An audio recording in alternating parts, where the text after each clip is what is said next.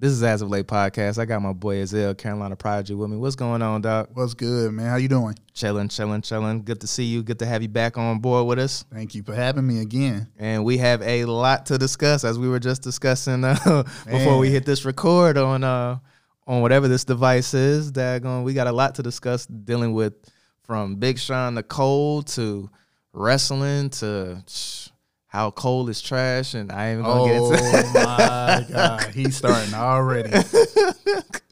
I ain't even gonna get into that. Before before we go too crazy into that, how you doing, man? How's the family? How's everything going? Everything good, man. I got a lot PTO coming up, so I'm a little bit happy. You know, everything Mm-hmm. moving and shaking, healthy. Actually worked out a full week for the most part. So, Word. I mean, I got that uh, that killer mentality. Uh, that if you're a Dragon Ball Z, I got that Vegeta mentality. Like how Oh, he trained, shit. and when, once I get into that mode, I'm ready to go. So like Mm-hmm. you know, I'm I'm out there, you know, kind of to press quarantine mode, like being lazy. Like nah, man, I can't be lazy because I know pretty soon. I'm gonna have to put on a pair of jeans, and we we're not trying to go that route where I'm gonna have to buy some more. So you can't wear the sweats all the time. I no can't. more? I've been wearing sweats and hooping shorts this whole time. Ooh, I've been loving it though, I, dog. I do, man, because it's so comfortable. Like I'm, I'm like, I even know if I ever become a dad or like an old guy, like I'm one of them lounge type guys. Like I like to dress down. I hate dressing up. Now when I dress up, I dress up, but I like mm-hmm. to be comfortable in my clothes. Like I like to be me, you know. So I mm-hmm. love my sweats. I love my hooping shorts. Like I love my t-shirts. Like that's that's just me. That's my personality. yeah, don't you get that shit now? When you were younger, you were like, "Yo, why is this motherfucker always just wearing fucking sweats all the fucking time and shit like that?" Bruh, like, so yeah, but it's funny. So my dad is from Chicago, so he dressed like them people from Chicago. Oh, okay, um, word. He wear like the full outfit, like he'd be looking like a onesie, or like if he dressed up, you know, he try to look like them like Chi Town steppers and stuff like that. So he have the Kangol hat, like that loud shirt with them loud matching pants, Mm, okay. and then like some gators on. So like Ooh, so like a pimp. he a wannabe pimp, but like so You that's how he- home to a lot of pimps. It is, man. He he want to be a pimp. If he hear this, I'm gonna send this to him too. He's gonna like this. But like he he swear he can dress. I'd be like, yo, you are the worst dresser in the world. I said I never want to grow up and dress like you. But now I feel like I halfway dress like a um a middle school gym teacher because I'm like, because you know them cats always dress in sweats and stuff. Yo, they would be chilling. They would be chilling hard, daggone. I dress that's exactly you put the nail on the head. If I if I had any profession, if like this shit was like a high school, I would be the fucking middle school. I would be the fucking gym teacher with a fucking hoodie on and some probably fresh kicks and some shorts on. Probably a hat. Every fucking day. Yep. Fucking in the- I can do that every fucking day now. Ah. Like I still kind of bring into that aspect with like like today is like the first day in a while I wore jeans. Cause I'm so used to like for real. Like I'm wearing jeans, I'm wearing boots today. But I still try to like match the style of like I'm most comfortable in. Like I got the hoodie on, I have the regular hat on that I have. I can get dapper Dan when I want to, but I prefer mixing it up. I don't I don't cause I don't like doing that either. I don't like as much as I like a like the the whole like jumpsuit and like Nike shit. right. I like dressing like that, but at the same time, I don't like doing that all the time either. So, but I do like combining both worlds. Right, right, That's why I like like like I feel like, of course, like American fashion is dope as hell. But one of my favorite areas of fashion that I look at for admiration a lot is um UK fashion, UK Okay. style. I, can like, see that with your outfit on now. I can see that. Yeah, I like how they mix up like the the trainers with the fucking daggone. They they may have the coat and the. You know, they might have the trench with the fucking daggone Stone Island shit on and some Nike Chelsea, on. Chelsea boots and stuff. hmm They kind of mix it up very well, and so um, I kind of take a little bit of that into the how how I dress myself, but it's still gym teacher all day. So so for me, um, besides of course, you know, American fashion, mine's probably is Japanese fashion. Yeah. I mean, I like Japanese culture, like as a whole, but like I love Japanese fashion. So I like um, it's funny because like as a kid when I was younger, I didn't like the loud colors, but I love the loud colors. You know, I like I like the, I'm really into like the threading of how stuff feel, how it's made, the, you know how comfortable it feels on your skins. Like that's like my thing. The anime style, like the long stuff, like like I love Japanese culture and I love Japanese fashion. Yeah, that's second for me. That's definitely second. Like our, I mean, I, we brought a lot to the table with our American fashion as well. The Americans brought in a lot with it. We have, we're the we're one of the meccas of when you think of fashion. You got New York, you got Right. you got London, you got Tokyo, you got France. You know, these are these are the spots on the top of my head that I think of where you think of areas that are trendsetters of fashion. So we're definitely up there, but like I feel like those other ones just push the envelope for me. Of course. Like and then like I think with you, you probably can relate because like you, if you think of Japan, that's that's the the home of like the mecca of anime and shit like that. So it Yep. bring it brings a lot of their their cats, their fashion people bring a lot of that kind of um effect into their work Absolutely. as well. So it's kind of the best of both worlds if you're into that kind of culture. I still want to go over there. I haven't never gone over there, but I'm planning on going over there next. Hopefully, God willing, when this shit. I mean, I don't think it'll ever get back normal, but where we can travel to where we can at least travel again because you know I got the the family that does the military shit in Okinawa. Right. So I'm trying to get over there as soon as possible and get that out of the way because with COVID and shit like that, one thing that I did, and I think we kind of talked about this last episode, is just um not procrastinating on not necessarily procrastinating out the purpose of finding the purpose of like what we want. And with that is with with that is procrastination and like not and not taking shit for granted you know? And I, i've had a bad habit of taking shit for granted when it comes to like being an american and like being able to travel like how i want. This shit is definitely welcoming to be like you know what? I'm a take the time out to really treat myself and really go to these spots that i haven't discovered yet because who knows dude at the at the end of the day tomorrow is not promised to anybody. Um, and I mean, I agree with you, and that's why I've been very adamant about doing a lot of different things that I said I wanted to do. Mm-hmm. And I'm right there with you, man. And once I can travel, that's number one on my list. But to stay on the same topic as fashion, how would you describe Charlotte fashion if you was like an outsider or out of towner? And you know, you were like, "How do y'all dress in Charlotte?" If you can describe Charlotte fashion, how would you describe it? Mm, I mean, that's crazy because it all depends on. back in the day, I could tell, excuse me, I could tell where somebody was from in Charlotte based off of their dress. Like, I could tell a West Side dude back in the day if they were from the West Side. I could tell if somebody was from the East Side. I could tell. Now, this is just my personal personal opinion. Like, the West Side was known for like and every side has their soldiers, every side has their head busters, but the west side was known for like the like the connects, the daggone head busters and shit like that. North Charlotte was more of like the the you know the chopper boys and shit like that, the Crown Vics with the daggone AKs in the back that you had to look out for.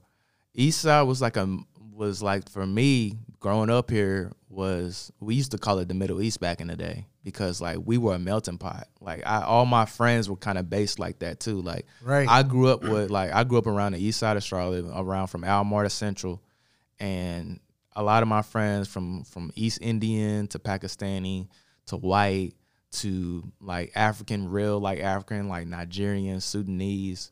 Um, I grew up in a very mixed culture, and you can kind of tell that if you just drive down like Central Avenue and see like the chain of different like ethnic ethnic type of restaurants that you'll bump into. Like anytime somebody asks like where's to get some like some kind of food, I recommend them to a lot of spots that's on the east side because especially if they're looking for like Vietnamese or um, real authentic Mexican food. Like I mean, the south side has done a real good job of doing that as of late, but in the beginning stages when I was growing up, the east side of Charlotte was like known for like Hispanic culture.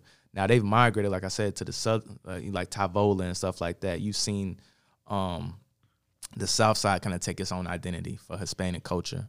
But back in the day, it was like a melting pot on the East Side, and so I would say we dressed a combination of those different cultures mixed with our own, and the bigger cities that we admired. Like the South always admired Atlanta. I personally, in no disrespect to Atlanta, I always hated Atlanta because of the track record I had going there. Like I had three situations where I had a situation I went there, I had a flat tire and got a ticket, and my uncle died that same weekend at Atlanta. I had a situation where I got robbed there in Atlanta, and then something else happened, and it was like, you know what, I'm done. I'm not visiting Atlanta no more. And then I went one more time as like an adult for something because my friend that I was talking about last episode, who's um homosexual and had like he ended up being like a big choreographer down there. I went to go check him out for a showcase, and I was like, you know what? That's my boy. I'm gonna try these motherfuckers one more time.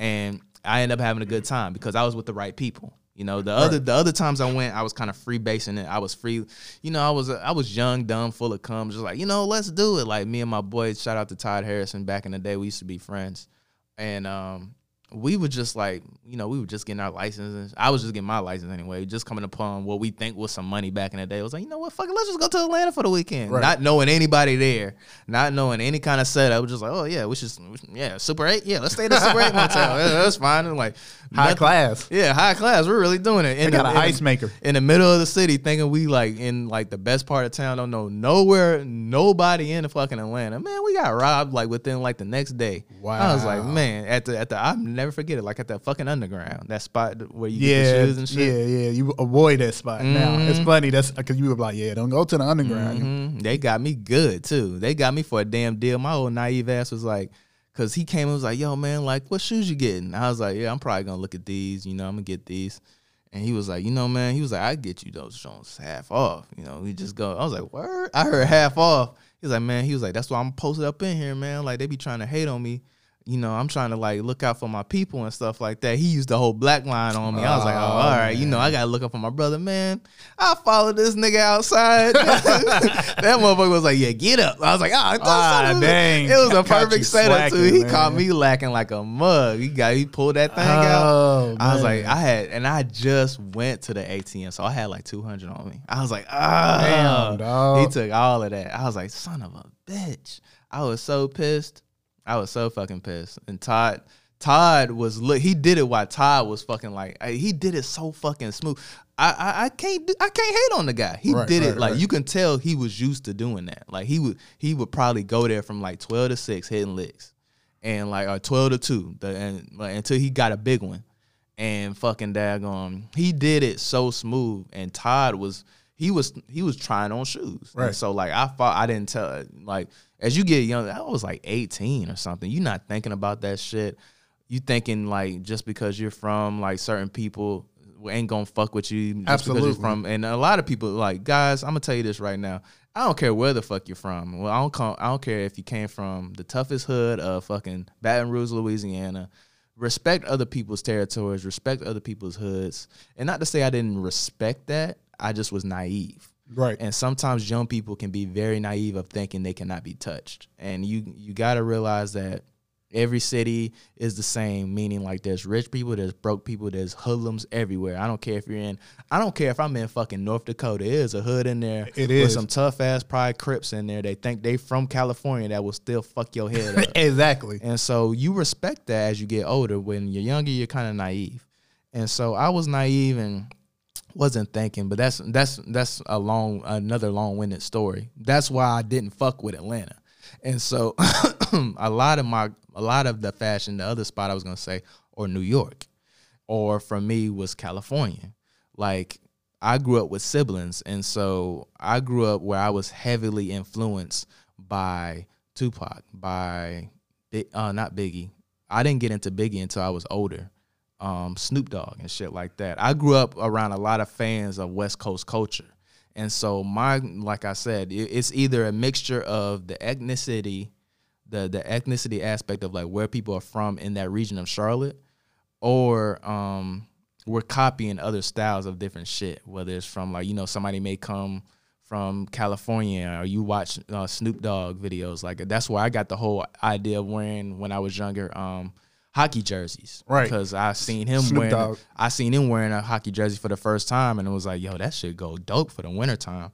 And so, you know, you just take bits and pieces of shit because we didn't really, as you know, growing up here as well, Charlotte didn't really have its our own identity yet. Mm-hmm. And I, I feel like even though we we as a city know the identity and the culture of Charlotte, the world does not know that yet. Like their world is still trying to mash us in with like Atlanta and like maybe it's a little bit of this, maybe a little of that. And so I know for me, um, like when I was growing up, so like I used to go to Chicago often, and back to when you said respect other people hood, I learned up there, you know, you better like it, it wasn't as bad as it is now. I learned up there, you better be on your best behavior. So they got like, some head busters up there now. man, don't play no games. And like my grandma and granddad house is on like 110th. So it's like I think they call it like the wild 100s or whatever. Um, so I knew not to you know mess around with there, but RIP to my uncle, he just passed away. Man, he was an OG, OG, OG. Apparently, I think he lived like across the um, way from Mr. T back in the day. Dang. But um, but yeah, so like I talked to my dad. I remember I went to one cookout that was talking about like GDs and BDs and all that. But like even when I went up there, like I remember my little cousin, he used to put me up on fashion. He'd be like, "Man, y'all ain't got Red Monkey." I was like, "Red Monkey." I was like, "What the hell is that?" Because like down here we didn't have that at that time. I think this is like when we was in middle school. He's like, "Yeah, Red Monkey jeans." He was like, "Man, y'all ain't up on that." Like he put me on LRG. Yeah. And I was like, oh, LRG, like I, am like I'm feeling this or whatever. And then he put me on a Ibizu or in Pelle Pelle because you know they used to wear a lot of that up there. mm-hmm. So when it came to like fashion, I used to try to kind of borrow from them, but then whatever was available down here. So like middle school, high school, of course, white tees, like you said, that was kind of everywhere. That was universal. Um, Dickies was my shit. Like you could go to Walmart get some Dickies. I had Yeah. I had a full brown UPS colored Dickie outfit. I'm talking about pants and shirt to match. Underrated, bro. Me and my brother were just talking about Dickies. He was talking about bringing them back and getting a full Dickie suit. Dickie like- suits was my thing. Um, I could never afford Girbauds, and I ain't never want to be that one guy who bought one pair of Girbauds, and then you can only wear them like one week because you know if you wear them the next week, people like, ah, you wore Yeah. those last week. they And gonna be on your ass. they gonna be on your ass because I didn't give a damn about that in high school. Like, I So- did, bro. I, I was would- like, I would- man, I ain't want no smoke. Somebody called me out one time, and it was my friend. But the reason, Asshole. the only reason, shout out to, I mean, we ain't we ain't cool like how we we ain't cool no more at all. And this was Todd Harrison, Right, right. But um, um, the only reason he did that is because he was this chick that he was fucking with. Um, Um, it always comes back down to a chick, right? Always. this chick that he was fucking with was giving me more attention this particular time. And um was like, yo, I like your outfit and stuff like that. And my boy Todd, he could not stand that shit though, because he tried so hard that day. He was like, Right. he was like, yo, he just wore that yesterday. see, and it was like hating, man. and shit, and bruh, it was like it was like God was on my side that day though, because you know how crazy it was. He was like yelling this at them, because I remember. Shout out to Corinne, shout out to Jessica. They were they were like literally within like reaching distance, right. and fucking he said that shit. He was like right here. And they just continued to fucking talk like this nigga wasn't even there. They were just like, she's like, "What kind of shoes are those?" I was like, "Oh yeah, these are." Those. I was, it was crazy. He was he was fucking losing it beside me though. I was just fucking rolling. Bruh. He was like, "You guys didn't see him wear this shit yesterday." Why I you cop blocking, man? Let let you like bashing that bashing that glory. Like, why is he hating so hard? I'd do that in a heartbeat. I still would do that now. Like if something's too like now, I won't wear the whole week. Right, right, like right. How, like like and e- even to the degree of high school, what I would do, I wouldn't wear the same thing. Like back to like I might wear the same bottom one day, but I'll flip it. You know what I'm saying? I Right. might flip. I may flip the and wear a jersey the other day. I may wear the same pants twice back to back, and I'll change the shirt. Um, but I may not change the shoes, and so that's what he meant by that. Like I wasn't wearing the same. I when some, and if you did, fuck it. Like, cause I do that as an adult sometimes. Right. I go like, especially when I used to go out in club and shit. I would go and have a fresh outfit on, and then I'd be like, fuck it. I'd wear it on another side of town the, the, the next day because I didn't I didn't get it out fresh enough yet. Bruh, I'm right there with you. If I have on a fly fit and I feel like ain't nobody see that fit, I'm like, nah, I'm gonna bust that Yeah. out tomorrow. Like, you gonna see that fit, man. You gonna get this work. And the same thing what you said. So you gonna get you, this gonna work. get this work. The same thing with jeans. Like jeans, you could get away with. And the thing with your bows though, they had that big old line. Yeah, that's true. And I'm like, mm-hmm. bruh, if I wear, if I go buy a pair of Girbauds, and normally me it would have been blue or green with the big old line on it. I can't wear this for like two weeks. I can only wear this like a week at a time because I already know how people are. Like you said, how your friends, your friends will be the main one call you up like, bro, you owe that last week. I'm like, dang. Like as an adult, you don't give a shit. It doesn't I don't matter. damn. Hell no. But as like a teenager, you like, nah, man, it's already hard enough being teen. You know, I'm trying to get these ladies. Yeah, I'm you trying to get fit school. in. I'm trying to fit in. You know, you don't want to be the butt of all jokes. Because I remember in middle school, man, it was this one guy. Um, nobody liked him, bruh. Mm. Everybody hate him, and like he, his grandma was one of the teachers for the school, and like nobody liked him. Like he was one of them guys who would try to rap a song. Mm-hmm. And he could only rap like maybe two bars of the song. They'd be like, "Man, shut the hell up! You don't know Aw, the rest man. of the song." so they used to clown him and like they they ridiculed this dude. And then Samaj, forgive me for this, but um then um I remember we was in middle school and Shout out uh, Samaj. Shout out to Samaj. I hope he listened to this. We was in middle school because um he ended up throwing a pencil and it hit Samaj in his eye. Mm. And like Samaj had a lot of like health issues because of that. So he just went, yeah, Damn. yeah, Off yeah. of the off of the pencil in his eye. yeah, because I guess that lead poison. Oh So shit. this dude went from public enemy to number one to like the most hated. Period. The guy know? who would try to do two bars. yeah, the two bars because he was the one who did it. So they Ah. hated him like with a passion. And it was like, dang, bro. And, and Samaj was a pretty popular dude. Like everybody liked him or whatever. So it was like, dang, bro, you just made your situation worse. Mm, We really don't fuck with you now. You we really and I that was my goal. Like I never wanted to be like that one kid that people didn't fuck with. I wanted to be like which I was. I feel like I was a smart kid but people like, oh, you know, Ezell be quiet, but I fuck with Ezell. Ezell be quiet. Mm-hmm. And I was I was the one cat where they'd be like, hey, can I copy your homework? I'd be like, I don't give a fuck because like I'm good. So you if you ain't gonna learn from this, yeah, I don't care. But um, but. I got suspended a couple times too. Like I beat your ass too. That so they'd be like on some like, yeah, we don't want to mess with Ezell because he's quiet but he crazy. yeah. So that was Yeah, like that's the- how it was for me. People was like, "What is?" They were trying to figure me out, especially in middle school. By by the time high school, um, it kind of I was kind of figured out already as like a dude, um, kind of like the Dezakis guy back in the day. He'd be like, "He's a lover, not a fighter, but don't try him on some shit like that." Because Right. I was connected in the sense of, um, especially you know, like when you make that transition from middle school to high school. I went to high school with a lot of my neighborhood, and so Right. it was like by the time I was in ninth grade, um, like I didn't get in, I didn't get in not one, uh, mm, no, not in high school, because by that time I was chilling with older dudes, and so it was like only the last time I got tried was in middle school and got suspended for a fight, and then funny enough, like going down the road, me and these guy, me and this guy went to high school together. Um, and become and became really good friends because he stayed Right. right down the road from me. He stayed in like off of like Lebanon or something like that. I can't remember. But um, going to the high school with a lot of my neighborhood, I didn't really have any confrontations. People knew me based off like my cousins and stuff like that. And so it was like once I went there, I was always the dude in ninth grade hanging out with like eleventh graders and stuff Right. like that, and was known as I would I would be hanging out with the G's, I'd be hanging out with the nerds, I'd be hanging out with football cats. Um, just I don't know, it just floated like that because of just the older the older crowd that I hung around kind of put me into that element. And so I was all around known as just like a quiet, cool dude. Right. Because I didn't want no drama. I would barely come to school when I like I graduated high school by this for real because like I was going through a lot mentally and stuff. So I didn't really, especially twelfth grade year. I I just treated twelfth grade just literally really like a Disney comedy or some shit like that. That twelfth grader that just didn't give a fuck and it was like right. the the guidance counselor would be like, well, if you don't do this, you're gonna get an F, and like you end up having a, a friendship with a girl that helps you out. Uh, shout out uh, Akeisha, daggone that helped me out, daggone that helped me pass and shit like that. But I didn't give a damn about fucking school. Like I was just like there. I was just there to be. I was literally going to school to like talk. Like I was going to Right. school to like talk and like I didn't even get into like the working aspect of it until it was almost too late.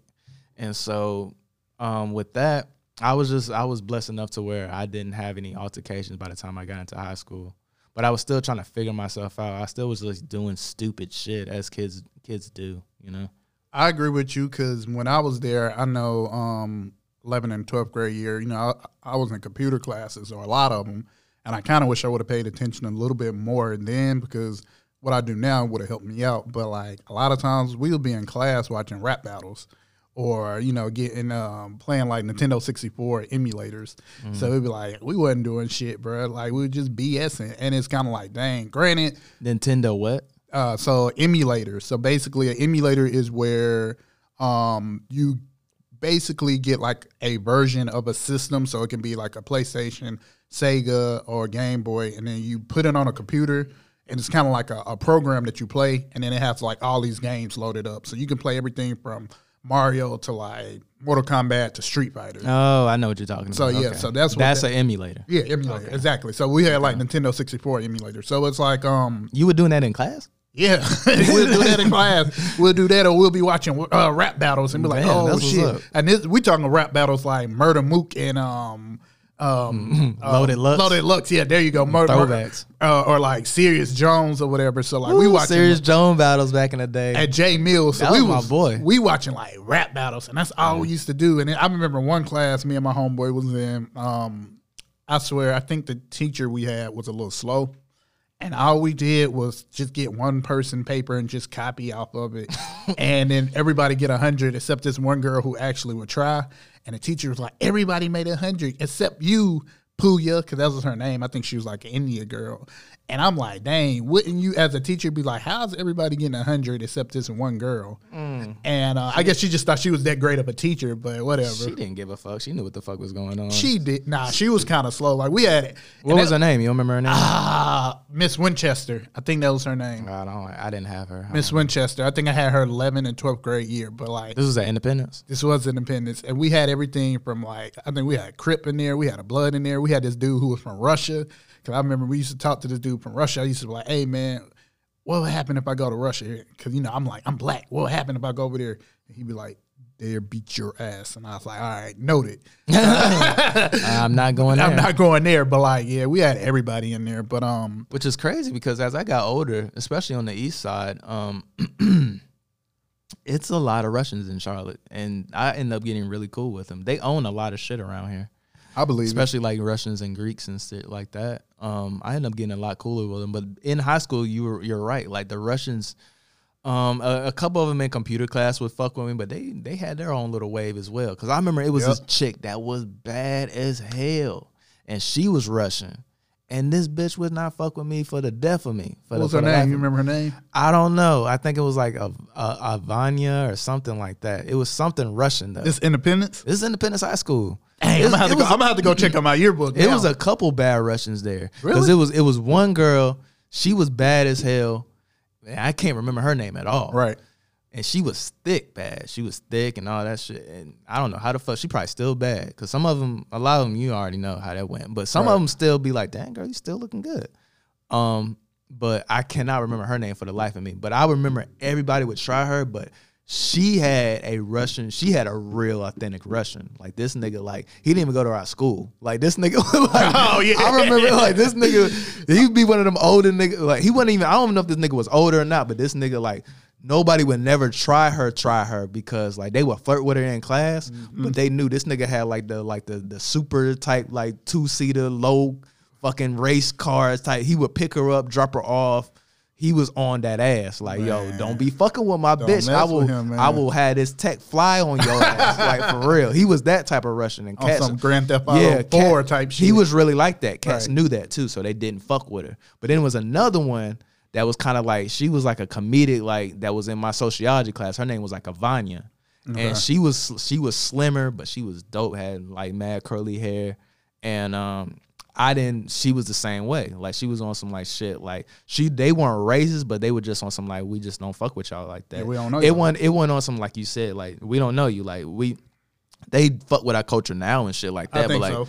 they like immigrants a lot of immigrants especially here in charlotte you notice like they come to their own like the even even like ethiopians were like that like because they're coming from an area when they see their own they be like oh hell yeah and they build a community it's it's Right. so many many communities in charlotte that people don't talk about from the ethiopian culture, culture the korean culture the I know Greek culture. Eritrean. Am I saying it right? Yeah, I know they the Eritreans, are, they- Eritreans are here yeah. as well. They got their own like church and all that. Eritreans and Ethiopians are very similar, but they're they're um they're totally separate countries. Now, Right. Back in the day, it used to be one country, but they're their own country in the, in the east in the east of uh, I think that's East Africa, but that's where Nipsey was from. Coincidentally enough, Yep, yeah. yep. But um, yeah, so many many cultures here to where like I think it was like that. They did not necessarily fuck with blacks. Mm-hmm. They just was like they had never f- seen motherfuckers, and so they were just like, damn, like We gon' we gonna Yeah. fuck with the people we familiar with. yeah. I feel like, and then I didn't meet her until like. sh- I didn't meet her until like until like my senior year. Until like we we ended up having like a home something where it was like I was seeing this bitch like every day almost.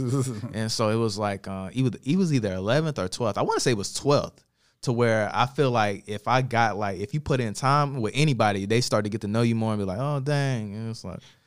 Uh, that motherfucker ain't that bad, and Right, so like I right, feel like if I would have had a summer with this chick, I might have, I might have, I might have pulled her over to the black side, Exactly, bro. I might have pulled her over, but that as well showed me where it was just like they didn't really focus. Because we, I was sadly enough in a class.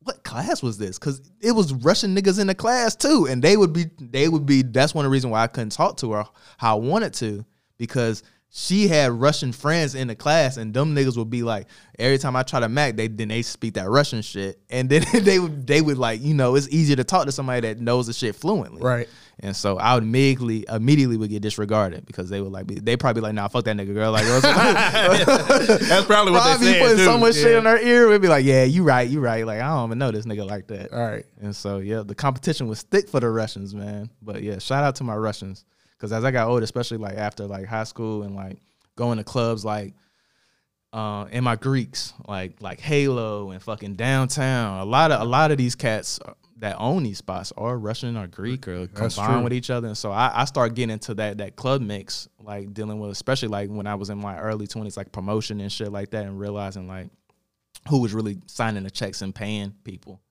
And so that's when I really got into knowing like it's it's a dope culture if you really find somebody that'll like open you into the culture. It's, Mm-hmm. it's all all the cultures are like that. It's about family, man. It's about family. It's about you know just being there for one another and being like loyal to one another. So let's get on this club uh, topic. What was your favorite club going to back in the day? Uh, sh- When you was clubbing, what was your favorite club? I got a couple, but I want to hear what yours are first. we will we will have to um folks bring this back and um because this is a whole nother fucking topic. Is- that's that's a that's an error, bro. I'm not even joking. Like I'm I'm just gonna I'm I'm gonna answer the question, but then we're gonna go into this this Cole and, and Sean shit Okay. because that that's that's a whole nother episode. All right, like I'm down dealing with with like club errors and shit like that.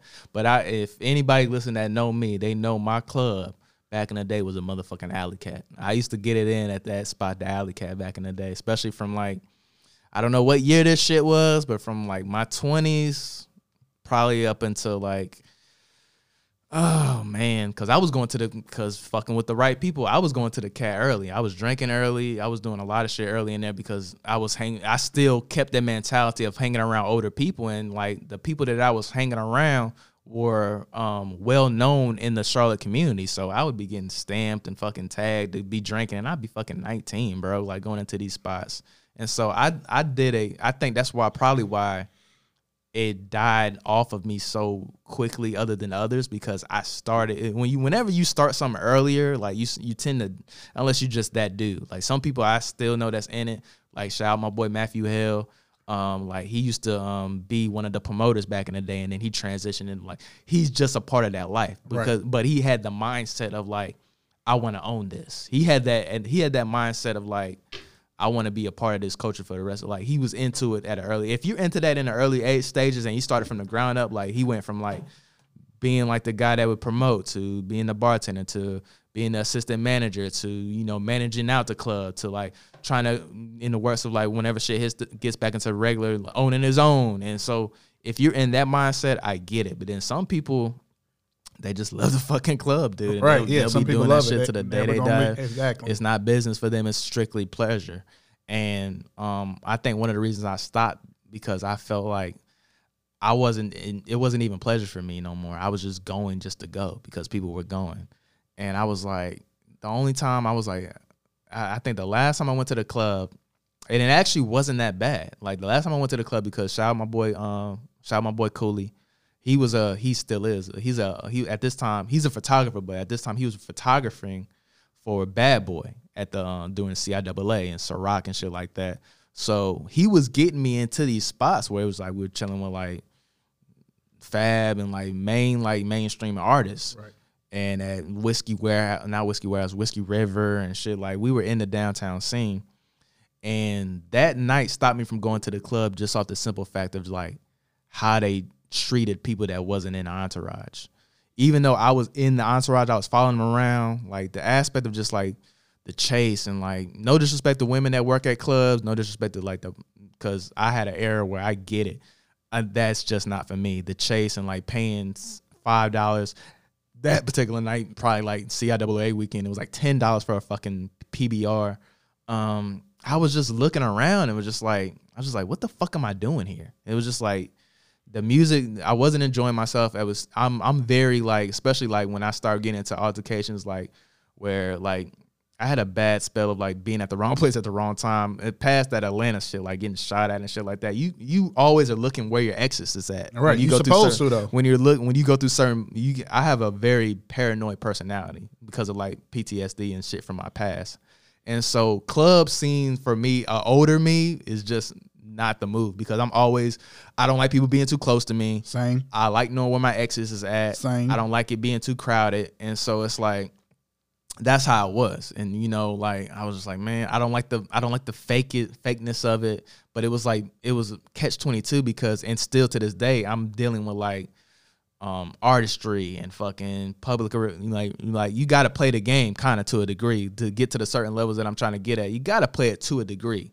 And I put that in my mindset to where it's like, you know what? If I'm got to do this, next time I'm going to a club is because of business. Right. Like I'm not I'm not just going. I retired to going to the club just to go into the club. I'm saying. Now, if I go back to the club anytime for future reference, if somebody see me at a club, um, and I don't I don't consider club like Snug Harbor. Like I'm gonna always go to live shows. Like I love live shows. I like going to concerts. I like going to like events where it's like we're all unified. We're all going to see this shit because it's different going to like a live show at a club and going to a club because like you're dealing with people that think they're better than you. You're de- dealing with politics and with like the hollering at chicks thing. But when you're going to like a Kid Cudi concert at Fillmore and everybody's in that mindset to see great music, like it makes the conversations flow easier Right. because people are on a mission to see something great.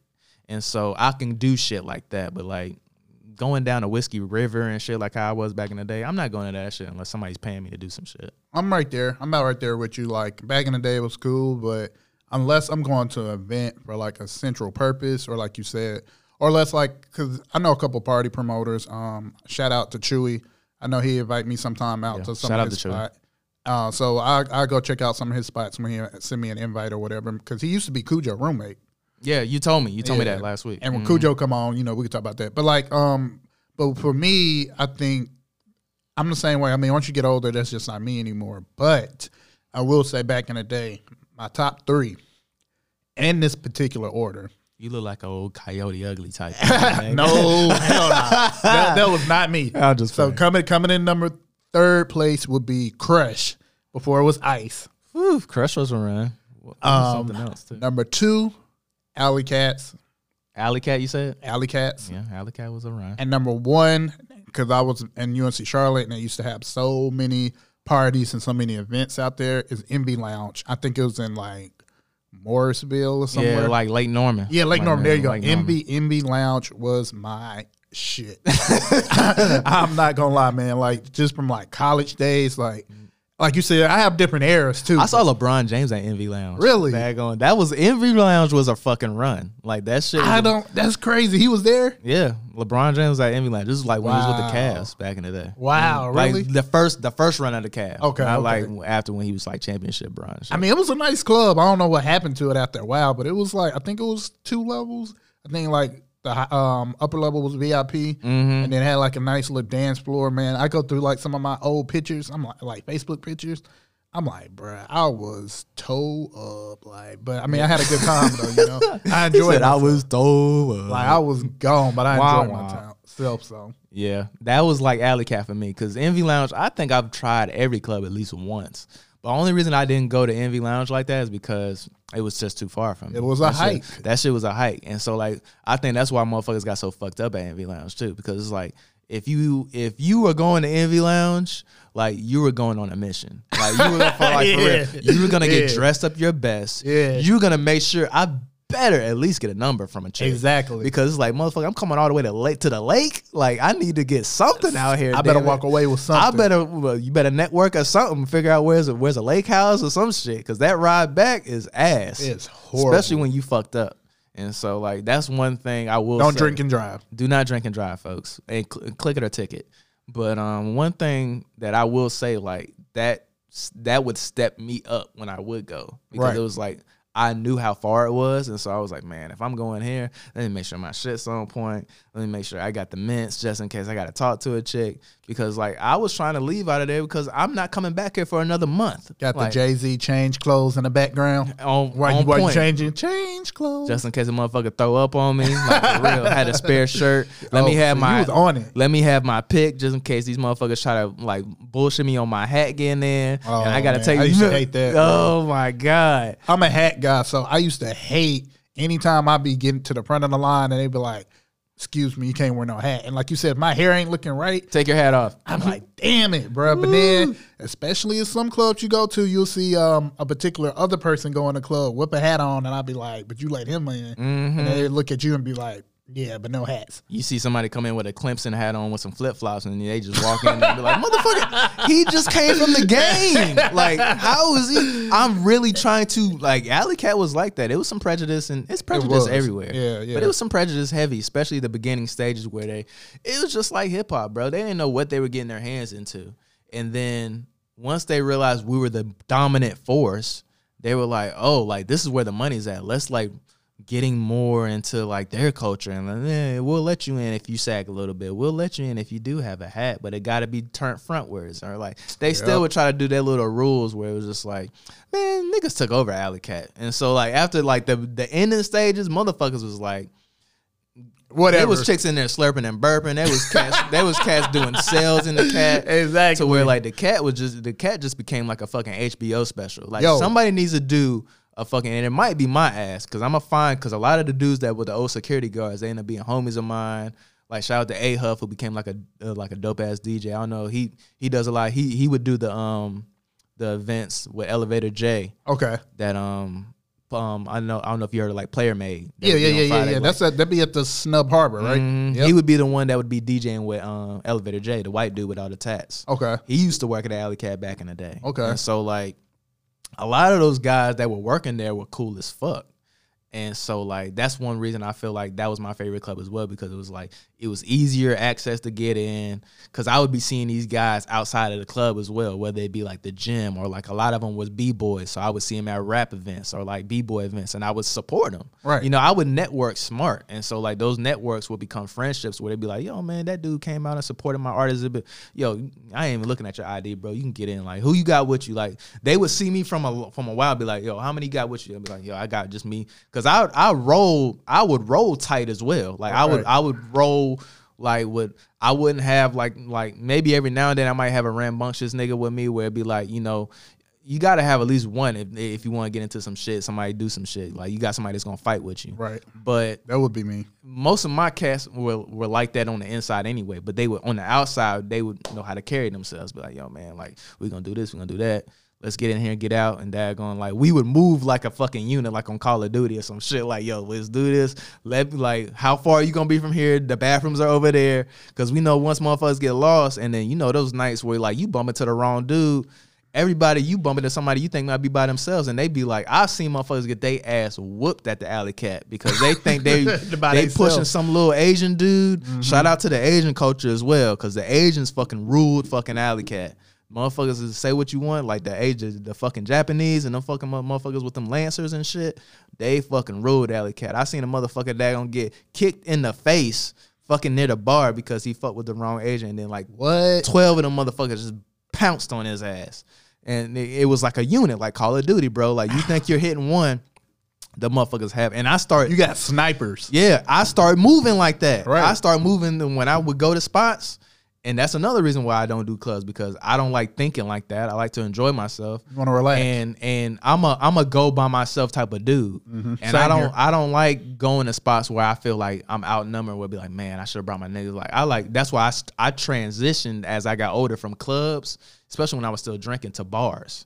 And so I would go to like dive bars and you know watch the game, have a shot and shit like that, because I can carry myself there and like be fine. Where it's comp- opposed to like a whiskey river where it's like a bunch of motherfuckers that are like you got five a group of you got like six groups of chads that are like benching like 215 and mm-hmm. that going all coming together as a unit. So if you push one of them, you got to get your ass whooped by five of them. That's true. And so like that alley cat, how them Asians moved, it taught me how to move in clubs. Like I'd be like, you know what? I ain't going to no club unless I got like four or five motherfuckers with me that know how to bust some heads. Because motherfuckers, especially you get that whiskey in you and you get some women looking good, like motherfuckers, they fight for the stupidest shit, bro. Brown liquor piss you off with Mm-hmm. the quickness. Like with me, I used to get sometimes lucky because some a lot of times I go in a club, people think I be a bouncer. They think I work there, and I be looking at them like I remember one time like uh, somebody came up to me and was just like, "Hey, can we smoke in here?"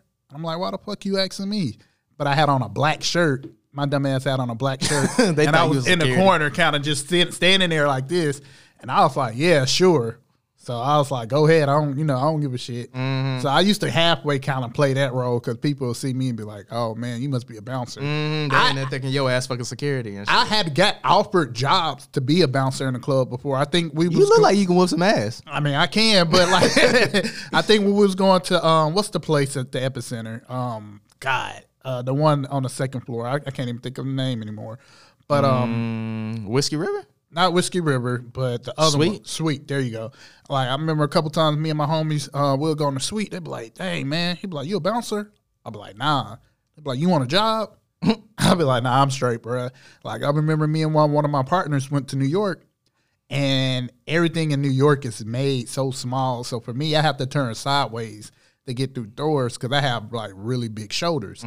I remember we was in like Soho, and like my partner, he's like six seven. So so he looked like a basketball player. Yeah, he looked like a basketball player. I look like a football player. Mm-hmm. I remember we in Soho. I think we walked past like one of them like Louis stores, one of them you know luxury store. And I was like, "Hey, y'all football players?" We was like, "Nah."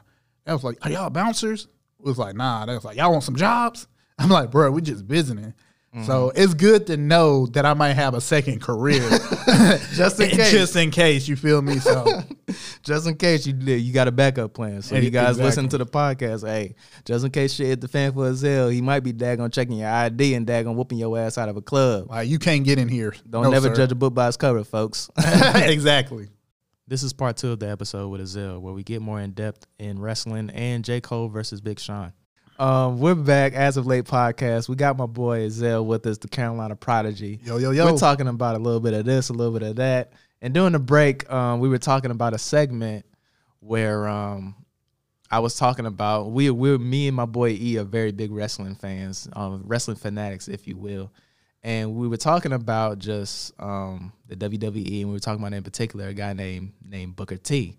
And I was telling God. him, I was telling him how I was listening to Booker T's podcast, how he himself has a podcast, and he was talking about um his, one of my boy's favorite wrestler name. I can't even get it out. My boy's favorite wrestler named Sting. Steve Borden, aka Sting. And so soon as soon as I said that, he was like, "No, record this because I, I need evidence. I need proof of this to put this on wax or how much he probably doesn't like Booker T." Nah, But- I'm, I'm gonna say something short and sweet. I'm gonna let you finish, like what Kanye said. I'm gonna let you finish, but like once I say this, and then we can we can have a whole wrestling episode. But go ahead and say what you were saying. Okay, this is just gonna be a preview of the wrestling episode, guys. But what I was saying is, um, I was listening to the podcast. He was talking about how during the '90s there was a transition. How people go going into the and going into the 2000s, people know about how WCW wrestlers were coming into the WWE. And Booker T was talking about how he first came into the WWE.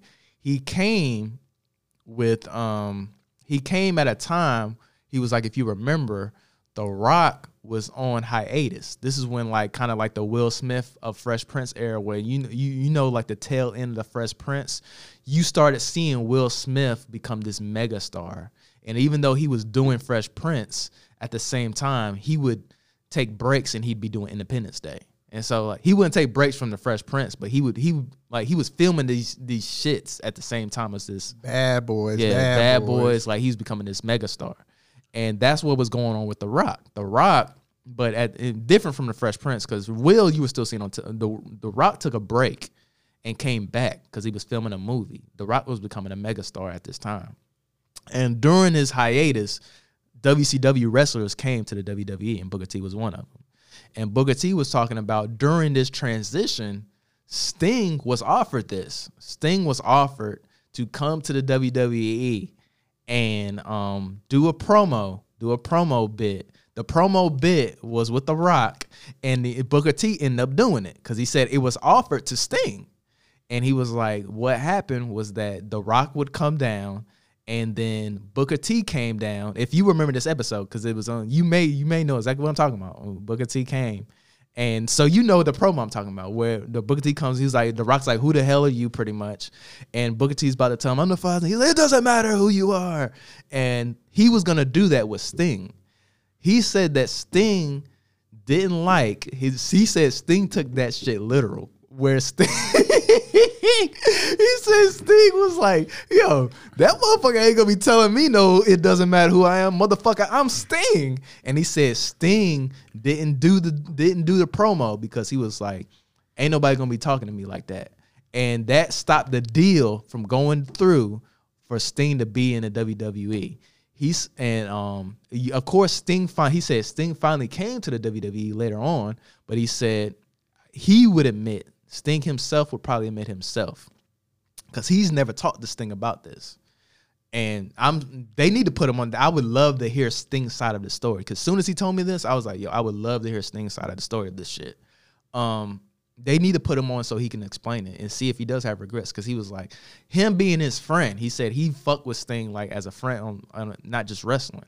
He was like he regrets that Sting um didn't do it because of the phenomenon of what Sting was is exactly what it like just imagine and then I agree with him to a degree because just imagine Sting because he said Sting came too late into the WWE. Just imagine he said imagine the matches that Sting missed and the merchandising that Sting missed throughout the throughout the like you know you know the the the, the that's the aspect that I'm looking at to where I'm like I agree with him on that. The matches that he would have missed you're shaking your head with the merchandising because I guess you're like he still got the merchandising regardless of it which I agree to a degree especially when he made that transition when you were saying like with the crow and shit where he he he was a big he was a big fan of the crow and so he his image changed after that movie.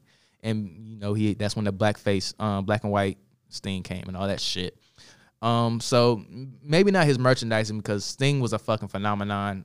WCW anywhere he was gonna get his merchandising in. But I do agree with him in a sense of certain matches that I would have loved to see at that period of time with a prime time Sting. Now, what is your what is your thoughts on that? Woo, you ready for my hot take?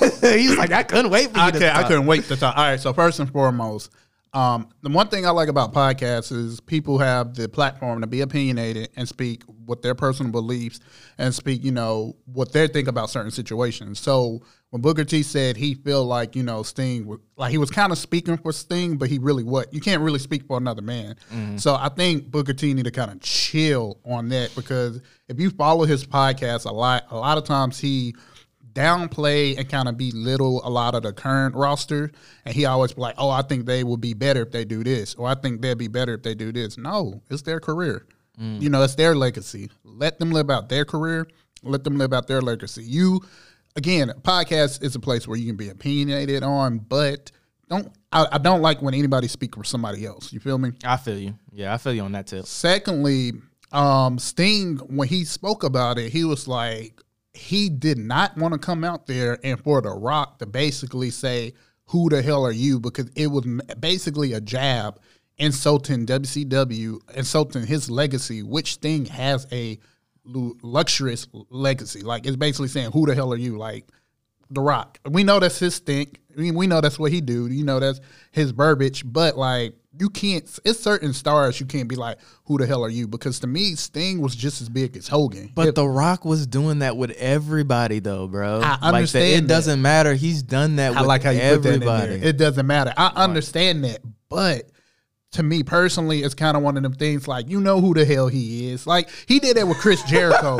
He did You're that with being Chris biased Jericho. hell, Nah, bro. it's not me being biased. He did that with Chris Jericho, and it made more sense because when Chris Jericho was in WCW, he was a mid carder. He was an undercard mid carder. Chris Jericho didn't get the popularity until he got into the, the WWF when it was the WWF. So like for The Rock to do that, it makes sense. But like for The Rock to do that with Booker T, to me that makes sense too because Booker T was biting The Rock in his later careers in WCW. He was coming out there with like these loud ass shirts, just like The Rock. If you watch mm-hmm. some of the later years, he came out there with the shades. He even had, his finishing move was like the Bookend, and it was like the rock bottom. Yeah, it was. I remember that shit. Same bullshit. So for the Rock to do that, that's a little bit more personal, and for him to be like, "Who the hell are you, the Booker T?"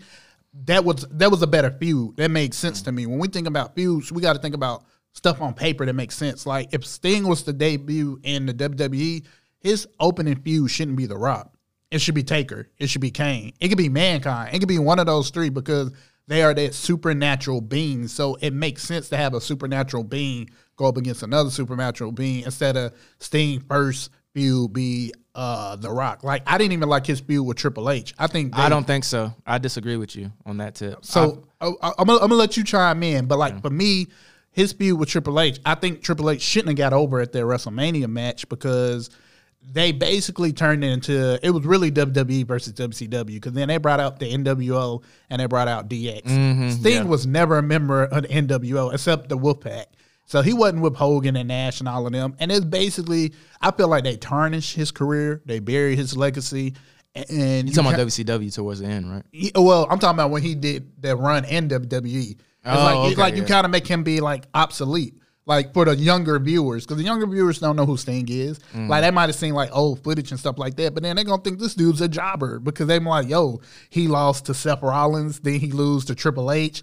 Like, who can this guy beat? Like, he's not. Mm. It was too late by then. It was too late. So Mm. why did y'all even do that? If anything, if you wanted him to job out to somebody, it should have been Taker. That's the match everybody wanted to see as a kid. When you was a kid, you was like, ah, I want to see Taker versus Sting. It made Mm. more sense on paper because it would have been a bigger draw. Um, again, they have basically some of the similar uh, categories and some of the similar like you know phenomenon about them. It makes more sense to me than the Rock. Like with the Rock, the Rock is and Sting you it just don't look good on paper. Like why you think The Rock and Shawn Michaels never wrestled? Well, one they never wrestled because they had beef, but I think they would have had a decent match. But like it didn't make sense to me to have Sting be that guy to do that. Like Booker T is he's a job. He's not a jobber. He's not a mid carder. Booker T is a headliner. I give him that. But it makes more sense. And then you also got to think of a lot of them guys who came to WCW from that merger. They was put in matches to get jobbed out by a mm-hmm. WWF star. Like DDP was a heavyweight champion in WCW, a mm-hmm. main eventer. You had this dude, and he was a motivational speaker, and I actually saw him speak uh, once before too. Hell of a turnaround for DDP. Shout out to DDP. It what was- he's it done was- for people is phenomenal. it is I enjoyed it a lot, even DDP yoga. But like when they brought him into WWE, he was jobbing out to Taker, which makes sense. But he was jobbing out to Taker like they they basically warped his character as being a stalker. I'm like, the fuck is this, bro? That's not who DDP is. I didn't like that. I didn't like that, especially me growing up seeing like D- him in WCW. I didn't like how they did that. Same thing with Goldberg. When they brought Goldberg over the first time, when they brought Goldberg over, he wasn't that power horse that undefeated guy Goldberg was. That That's hard though, bro. That's hard to like. Um, I guess uh, you would put that on. What would you put that on though? Would you put it on the writing though? I put it on the writing. You would have to. You would have to put it on the writing because I agree with you because like, if the writing was done well, and we've we've again, folks, we we we will have to have a full on episode on this because. Ezell Ezell knows how I feel about, and I know how he feels about the writing of the WWE. Right. But um, if the writing was done well with with such a phenomenon and a wave of what Goldberg was in the WCW, because I remember those Who Next shirts, like that was a fucking run that man had. undefeated, if- if- 100 matches. If they were to transition that right to the WWE with the right writing, just like how you were saying with Sting, like I feel you, and now listening, I see what you mean by it. Um, if anything, this is how I feel like if I would have liked for them to do Sting like this, and I feel like he may have took took it if they did him in a similar sense of how they did Kane. You see how like They should have had him like if if they would have did him with some like lower card cats. Like I would have loved to see him come in like how can you remember how Kane came in, in the beginning where he would he he'd you see darkness out of nowhere and then Right. like Kane would interrupt the match here or there. He interrupted the match here or there. He interrupted the match and then It's that slow finally he have his build up to where bam, I'm coming for you, Taker. Like whoever wrote that is how they should have wrote Sting in. Exactly. That was phenomenal. Kane's run in, how he came in with Taker was phenomenal. How they did it. You know, The they built that out for a whole year. that was that was great though. That's what I'm saying. Yeah. That's what I'm talking about with the writing, which a lot of them WCW guys, they rushed that. Like, even so you're saying the respect should have been the same with the Sting. respect should have been because Sting is a legend. I agree with that. with Goldberg Bill, like I know how you say, ah, I don't know how they could have figured that out. You look at Goldberg run now in his later years, they should have did that when he first came back back in the day when they did Yeah. that merger because like his build now, you got him going over on people in like five minutes. Like he, I think, defeated Kevin Owens for like a belt in five minutes. Um, he defeated um, Brock Lesnar in like five minutes. Like you should have did that back in the day instead of playing politics, letting Triple H get over on Goldberg, which doesn't make sense, putting him in feuds with people like Big Papa Pump or Kevin Nash, like people he should not be feuding with just because he know them from WCW. Like no, like it's all about building a character, giving them credibility, uh, building a good show, building a good story because that's all what wrestling is. It's all about storytelling. Facts. And like, no, they would have butchered Sting character and he would have been a jobber then. And just like they jobbed out his legacy in recent years. But but we, we, we could talk about that a whole nother episode. Yeah, that's a whole nother that's a whole nother episode, folks. Um, but just be looking out for that. Be looking out for that because yeah, that's I can't even stut. I'm just gonna be stuttering just thinking about all that. this will be edited out. but um, going into the main event, the main course meal, I should say, what we wanted to talk about. Um, this it's not even a feud. We're not even gonna call it a feud. Um, this Big Sean versus J Cole Oh, boy. situation we got going on, man. That Boy. um, I am. If for those of you that don't know, um, you probably don't know unless you you follow me on Instagram, Titus J seven hundred four. Um, I'm more of a Big Sean fan. Uh, of course, I'm here. I'm born and raised here in Charlotte, North Carolina. I have love for my Carolina native, a little bit of love. I have a little bit of love for my Carolina native, um, J Cole. But me personally, I feel like I would rather listen to Big Sean. My friend on the opposite table of me, Ezell, um, begs to differ. Very. I'm a huge Jermaine Lamar Cole fan. Born 1985, he was alive. Born in Germany. Like I'm a big fan of his, man. Especially because I'm one, I'm a homer. So anybody from North Carolina that make it out and make something of themselves, man, kudos to you. Even if I don't like you, which is a couple of people, I'll still respect you at the end of the day. But this man, following this man's story, uh, following his body of work, uh, doing stuff by himself, being a producer, doing going number one with no features. Think about that, number one with no features.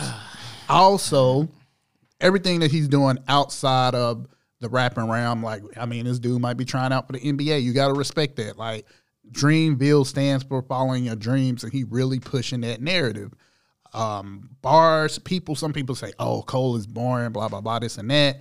And I feel like if you don't want, you don't always have to listen to Cole.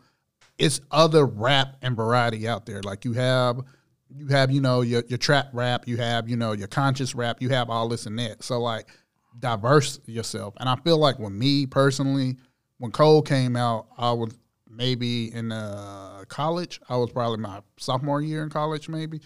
Um, so it's like I can relate to a lot of his body of work as well as he's an artist that grows with his music because as we get older, we're not do living the same thing. We're not doing the same shit.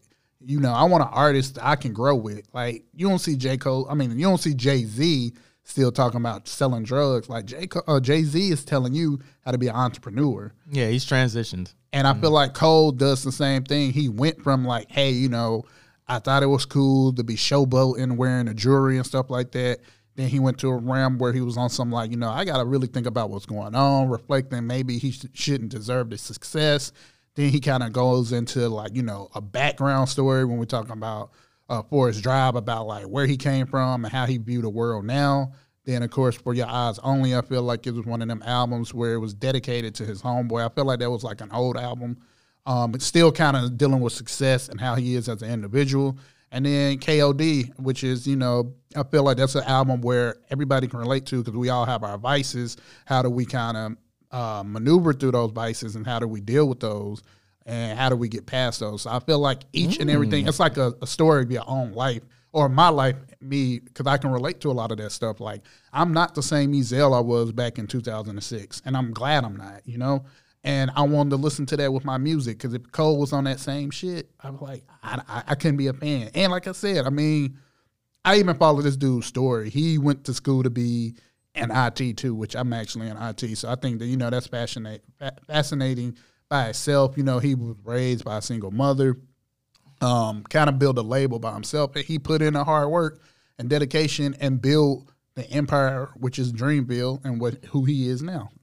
Okay, I mean, he has. I ain't gonna front. That was very good. I told you, bro. That I motherfucker need to be a fucking daggone coal lawyer or some bruh, shit. I, shit. I bring the smoke. That motherfucker broke that shit all the way down.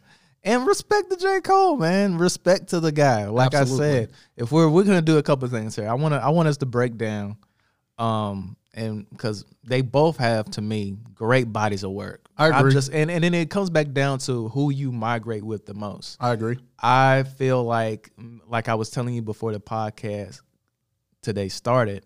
Um, I don't know if it's because he's from North Carolina. Um, I just didn't feel that. I didn't feel that from him in the beginning stages of his career. I just and he was lyrical. He was lyrical. He's always been lyrical. Like he's uh, like I didn't get it. Maybe because I didn't get it in the aspect of like why did he move up top? Like this is before like uh, like me getting into the industry myself and understanding like right. what people had to do to fucking get a look. Right. And so like he's his shit in the beginning kind of reminded me of like Charlemagne. Not in the sense of like being with the buffoonery and shit like that, but somebody who was from South Carolina but was on the Breakfast Club sounding like he was from New York.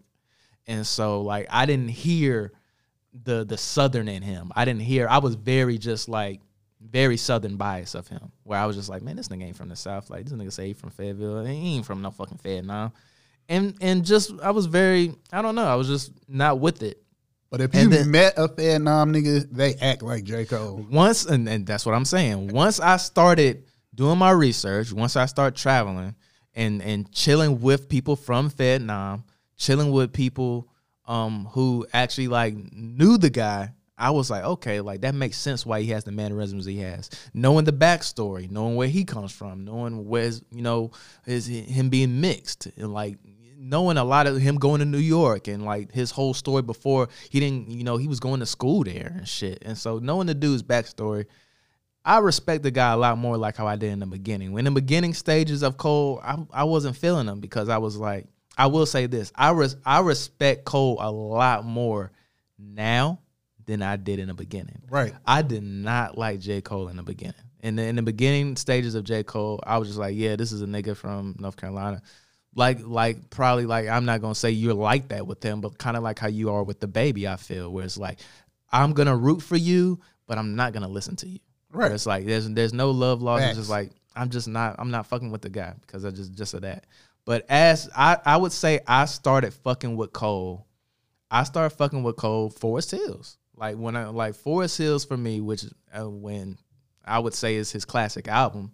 You're you're trying to debate me that he has more than a classic, more than one classic, but he do. That's that's that's what we're gonna get into he album do. for album. But um, for me, I feel like, and maybe that has to do with me just studying him and, and seeing his transition of not being in the goal set that he was in the beginning stages. If you listen to him in interviews, like Forest Hill, he was kind of like how we were talking to talking about earlier in the podcast of as you get older, coming into your own and figuring your shit out. You know, certain goals that you had in your twenties as as Cole was getting older and getting the stuff like gold, like the gold watch and like you know the the um you know, he didn't have the dollar. He didn't have the dollar in the dream no more. Right. He he got that shit. He conquered that shit. He been around the women that he he idolized as a kid, um, and now you you're you seen a shift in his mindset where he was like, "This ain't it.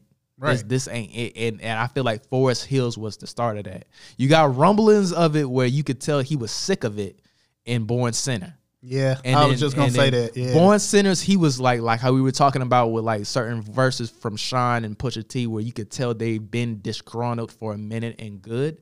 You can tell he was being disgruntled with the fame in Born Sinner. Yep.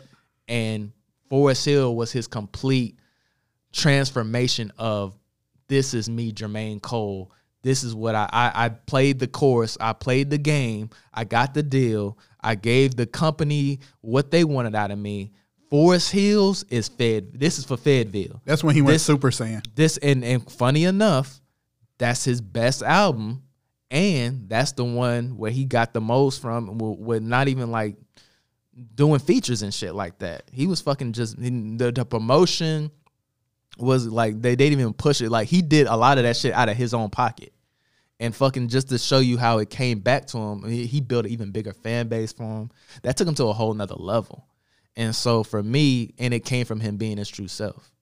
And that's when I started being like, okay, this is the Cole. And I feel like that's how it was for me in the beginning. I and in the back of my head, I always had a love for the guy because he had similar stories related I related to, like being from a military family, um, your mom taking the bulk of being the parent, um, so I felt that, and but I was just like, nah, Cole, like this ain't it. His and you know, for me in the beginning stages was his production. I didn't I didn't like some of the beats that he was rapping on because I liked his I liked I, I didn't like the he was stubborn. I feel like I feel like personally that he was stubborn. I feel like he was he um wanted to be known so much as this renaissance cat of being able to like produce and to mix and to and to and to rap and spit bars that I feel like Cole um, didn't go to people who I feel like he should have went to for his production. Whereas it's like I would have I would have liked him on better on better beats in the beginning stages of his career. That's a lot of the things, and you can talk to other people who they will say the same thing. Where like that's the a lot of the reason why I didn't like him in the beginning stages. As he got older, he started daggone working with other people, collabing with other people, and time and trial and error will do that. His beats got better that he made personally for himself. And so that's when I started liking him as as more as well. Big Sean comes from um kind of similar single parent, so I related to him. I related for the aspect of his hunger, knowing his story. Somebody who tried to go after it young was like, "Yo, like, it, I don't have a plan B." Like meeting Ye, like it's it's almost like it's like one of it's like a fucking literally like the eight mile story this motherfucker really lived in real life. Like he was one of those dudes who would go to the fucking radio station, always trying to get a look, always trying to get seen. Finally, at the like timing, like how the universe brings it in, like how I think that shit comes purposely to do that. Timing came where Kanye came to fucking Detroit. The motherfucker daggone finally got able to flow for his idol at the time. And here he is becoming signed and becoming one of the biggest artists in the game. And so I liked his story as well, and I liked his hunger because I knew he really had it, and uh, he could rap. He has bars. He had bars, and so what we're really debating isn't necessarily. It's kind of like it's it's it's not like the beginning verses where it was like these guys are really trying to like outplay each other.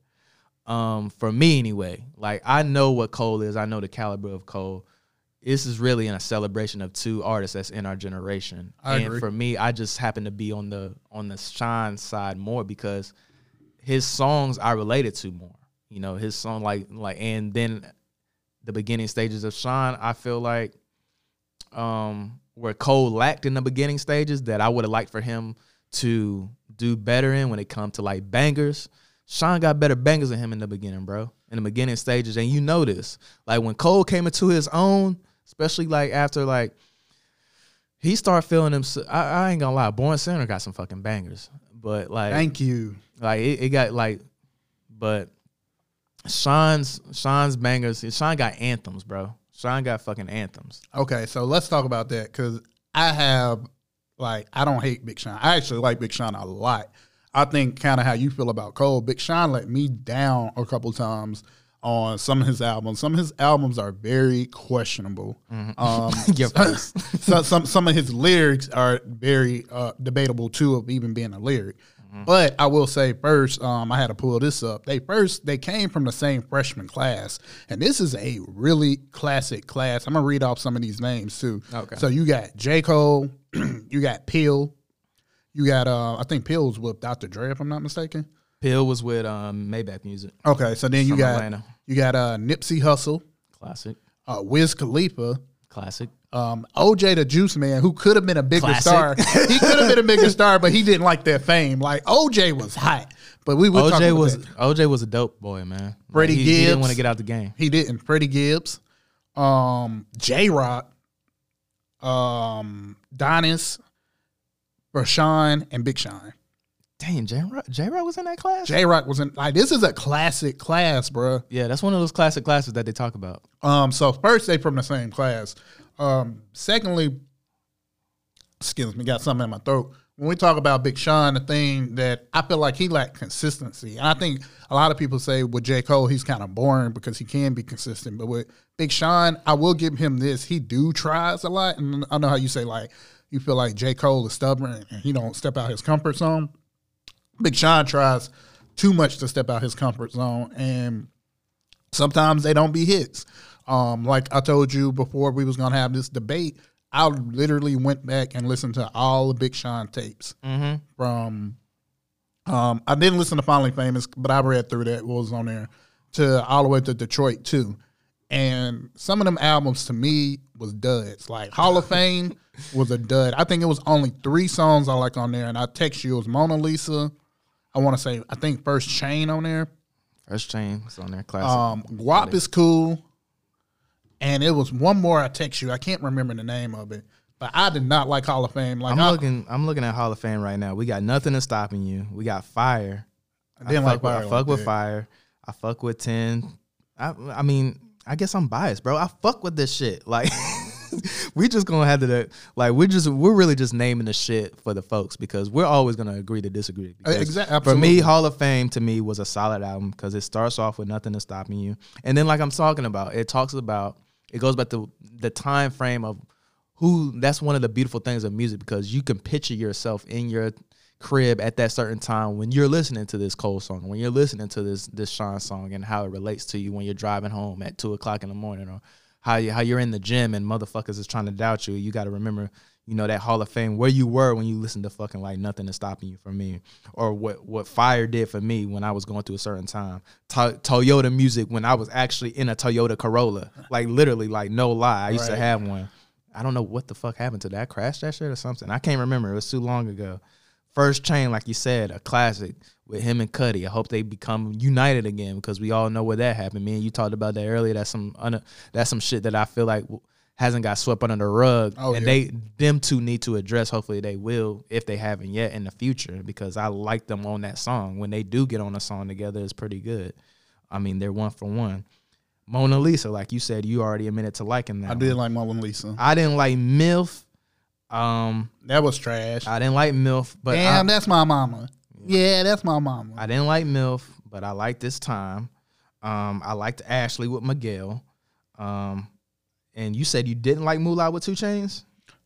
I no Moolah, but see, okay, I didn't like Moolah the remix. I love Moolah. Moolah is probably one of my favorites. So you didn't like the remix with 2 Chainz. Yeah, because it got Meek Mill on it too. Mm-hmm. Yeah, so got um facial hair in my mouth. But yeah, um like but yeah, no, I did not like the 2 Chainz version because I felt like the Moolah version was just him that was on Detroit. Mm-hmm. So much harder. Like how he started it off with the beat off and how he just came in full force. I was like, yo, that's the big Sean. I want every song, every album. And I feel like um I feel like Sean knew that because if if he did know that, like we talked about Hall of Fame and Detroit were around the same time. It's a reason why he ended up putting just himself on that Detroit mixtape. Yep.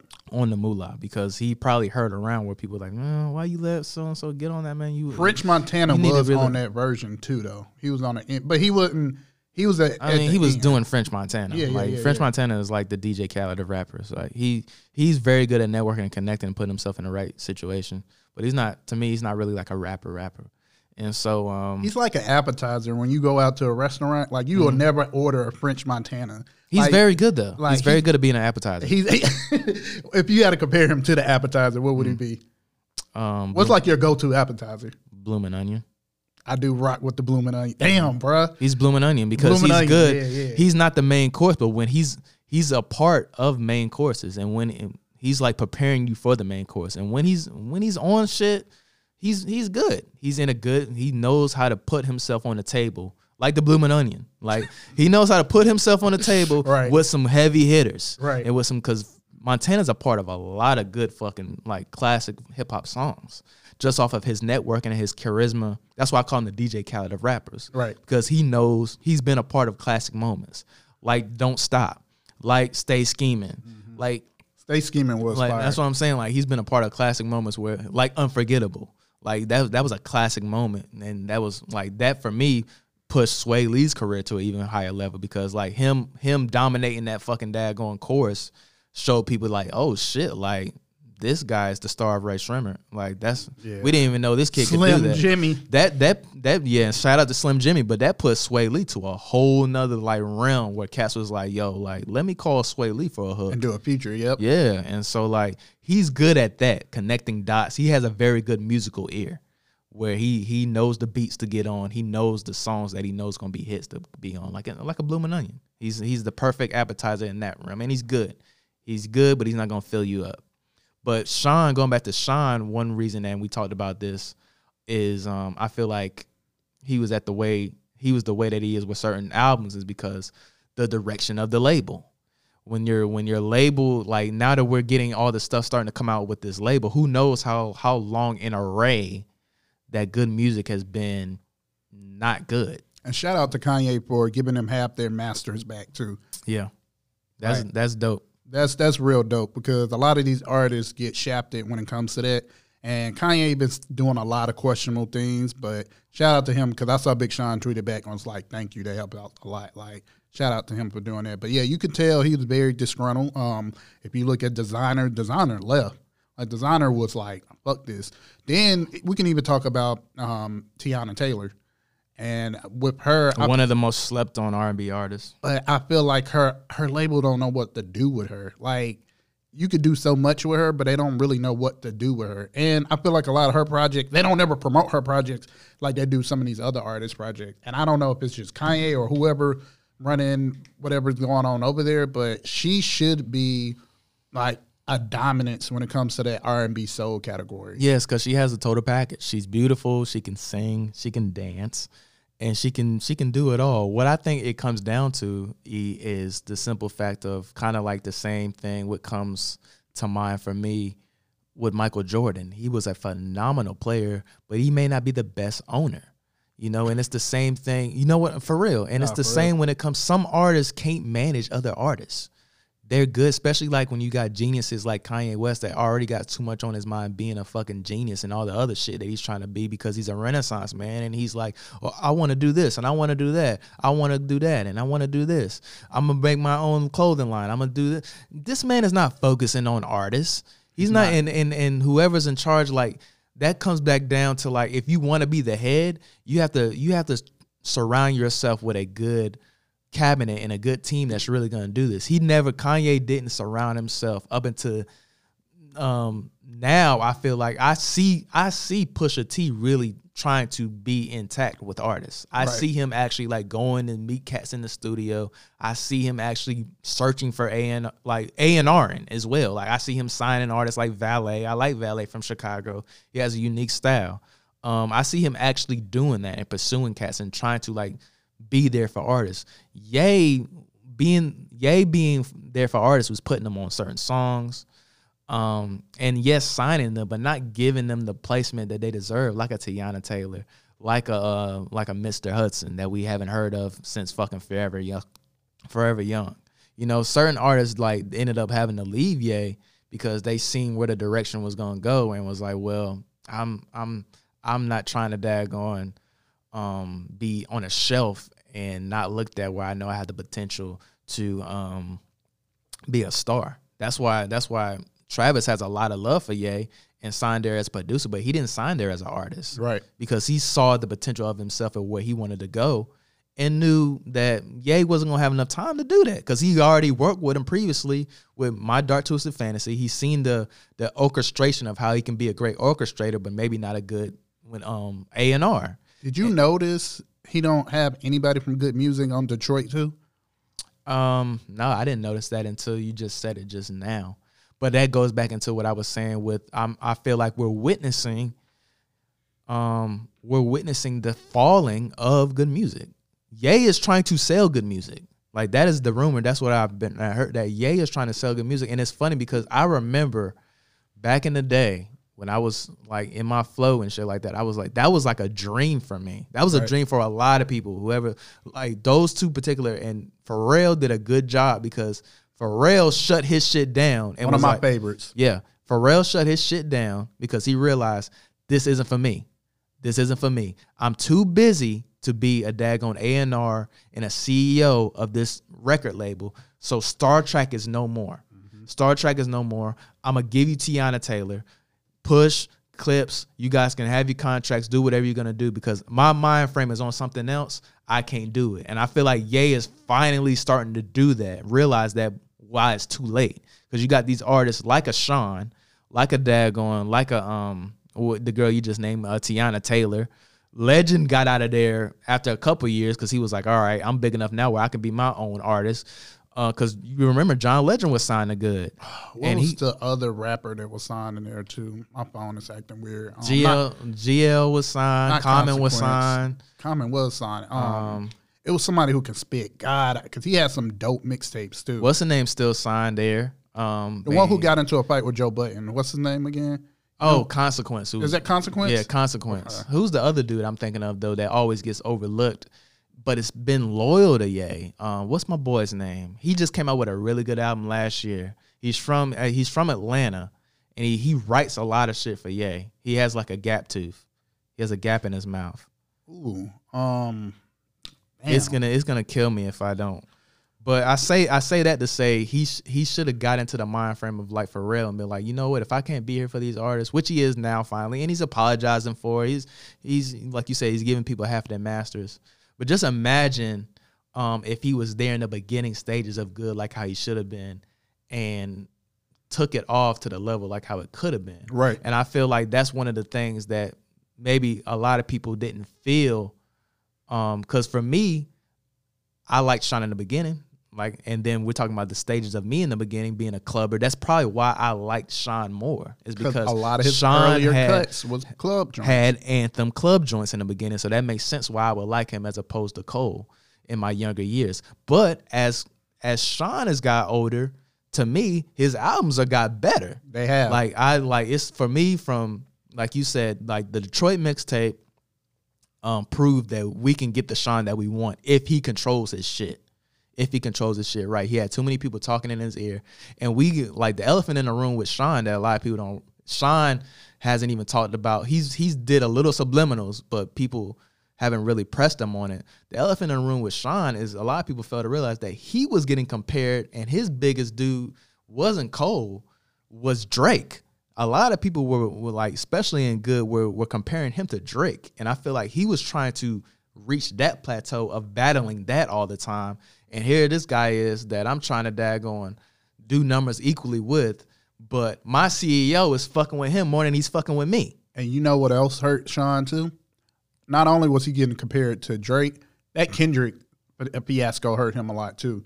Once Kendrick was on control and everybody was like, damn, you know, that was Big Sean track, but Kendrick bodied him on it. And then they had whatever little riff that they had going on.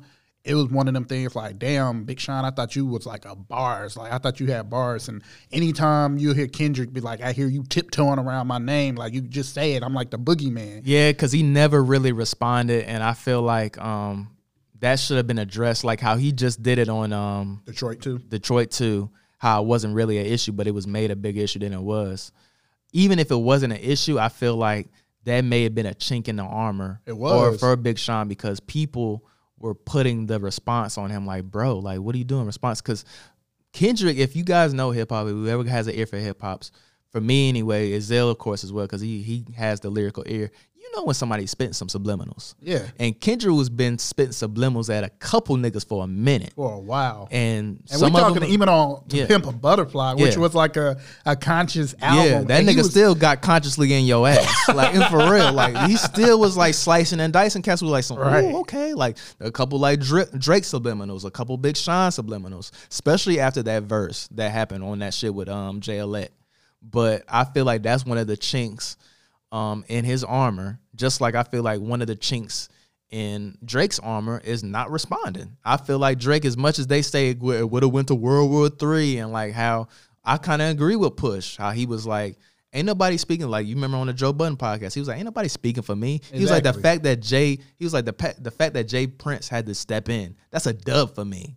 The fact that this dude had to make an apology Another about shit- man. that that he had to make an apology about that that that blackface shit that he did. That's a dub for me. He was just naming the dubs. The fact that he didn't respond, he was like the response never came out, and he's talking about how it would have been like brutal and would have went to war. He's like, that's a dub for me. He's like, like- ain't nobody talking for me, man. Exactly. And like I told you uh, prior to the podcast, I was like, I think Pusha T is the best on the label because Pusha T did something no other artist can have done since he made Drake bleed. Like people don't realize like people were putting Drake on a pedestal. They was like, ah, Drake is the best lyricist. He can make songs. He's so good at this, la da da da. But when Pusha T dropped that that um what was it the Taylor uh, Adidon or whatever when he really got into Drake ass he was like you know you said this one thing I'm gonna make it ring like what uh, whatever Pusha T wife name is. He was like nah Michelle you, Williams. you you holding you hiding a whole kid. Let that world let that kid see the world. Like he went in his ass and he stopped that man Adidas deal. Like and Drake was quiet for a couple weeks before he even responded because he knew he was in the wrong. And whatever Drake and Kanye got going on Pusha T was like nah I'm gonna stand by my man you know I'm gonna stand by my homie which I also think put Big Sean in a weird predicament because it was like I'm cool with Drake but Pusha T is my boss Yeah. so it's like, damn, I I agree. I'm I'm not really trying to get into this, and then I'm still dealing with this Kendrick shit. And then I think he had mentioned too that Big Sean was dealing with like depression and all this other stuff. You know, he lost his grandma, so I think he was just put in a pla- bad place. And you could tell when his to me, you could tell when his music was reflecting that. I felt like he was trying to please the, the label too much. Um, he didn't really want to be on no game and 50 Cent type shit. Like, nah, I'm just not going to say anything at all because if I say, nah, I'm cool with them, they're going to be like, well, what the fuck you doing, homie, and you over here? So he really wasn't responding. He wasn't doing any of that. He really was just quiet and he took a, a good little break. But I'm not saying Big Sean is not a great artist. I like Big Sean a lot. I'm just, You're just saying that's a chink in his armor. I do a- too, and I compare to Cole. Co- At least to me, Cole, oh, Cole. At least to me, Cole is consistent. Where Big You know, Sean ain't nobody ever came at Cole. Is that. Oh no, only what one dude. I think what Lil Pump or whatever, or um, Perp, uh, Smoke Perp. Exactly. People don't want no beef with Cole Yeah, because that nigga pulled up on perp. He had a, he did. he had a conversation Huh. with that He nigga. had a whole conversation with him, and you could tell Like a that kid brother. was ner- nervous. And that kid, you could tell he didn't have no media training. You could Mm-hmm. tell he didn't know what to say, no PR training or whatever. And Cole was talking to him like man to man. Mm-hmm. Only person who came to Cole is um, Kanye, but it never been on track. Mm. Like Kanye be tweeting like, "Yo, I don't appreciate what Cole said." Even Cole went at Wale on his track, and they homeboys. Yeah, and Wale, best friends. Wale never respond because I feel like Wale should follow the lane what Big Sean do, and I think Big Sean know his lane, and he Now, now, Big Sean knows his lane. He does know his lane. He now, knows his exactly. lane now, and that's what we're. That's what another thing. Even with, I feel like, and Cole, he knew what he wanted to be. I feel like Cole came into it with a Kobe mindset, like I want to be one of the greatest. right. He knew he had the bars that he the, and the dedication that he could prove himself to be the greatest. But runarounds and maybe some of them beats came from Yes Man as well. Mm-hmm. Like that I'm talking about. Certain beats is the same with Sean. I feel like Sean can go down as one of the best if he does it his way. He still has a hell of a career he can He still do. do. Same thing with Cole. Like this this is just chapters of their book of life that they could still I still don't think like I still don't think personally neither one of them have put out their best work yet. Cause I would love to hear him as a fucking like father. Like I we heard like the beginning stages of it for a little bit on all for For Your Eyes, but like this this this realm that I feel like, and maybe I might be speaking this shit up, awakening a monster in Cole. Because yeah, I hear about the light rumors, but he's a he's a lyricist. Cole ain't going nowhere. Right. I would love to hear a Cole album now where he's like, we're talking about CEO battling with this black shit that's going on, being on the front lines, being a father, being a husband. That album would be fucking phenomenal. If he if he if he do, like I know he will in due time, that album is gonna be something crazy. Just like this Detroit 2 for me is something different for for for Big Sean because he's giving people best of both worlds. I feel like if we can get a Cole where he's on his Friday night lyricism, where he's on his um, Forest Hill Drive type of uh, music and type of tracks, where he's giving you kind of that consciousness of KOD. Um, and that for your eyes, I feel like that'll be a mega Cole. If you have that type of Cole, like the on- perfect cocktail. Oh, it- that, would, that would be like perfect, the perfect cold perfect. cocktail. Before we even run out of time, give me your uh, favorite Big Sean albums in order, and then your favorite J Cole albums in order. Okay. Um, let's see. I can give you I can give you my let's uh favorite Big Sean album in order. or you can even just give me your top three. Uh no, I get to you in order. Okay, I get, I okay. get all of them in order. Ain't ain't nothing ain't nothing to me. I can I can do that. Let me let me let me start. I'll start from my favorite to my least favorite. Big Sean. We'll start with Big Sean first. Okay. So most favorite, most favorite for me, it's and I'm looking at it too. It's looking at either I decided or Dark Sky because I, re- I as I've gotten older, I've liked Dark Sky, but um, I mean as I've gotten older, I've like I decided, man, that's tough, bro. I think I'm gonna have to go with, I'm gonna have to go with um, what's the ending of that one though? The ending of Dark Sky is deserve it. One man can change the world. That's a dope song. yeah, I think, but I decided it got like I said, voices in my head.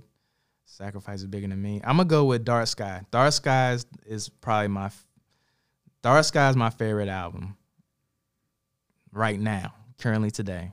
Then I would say, I would say, um, I would say Detroit 2. Okay. Then I would say I decided, and Hall of Fame.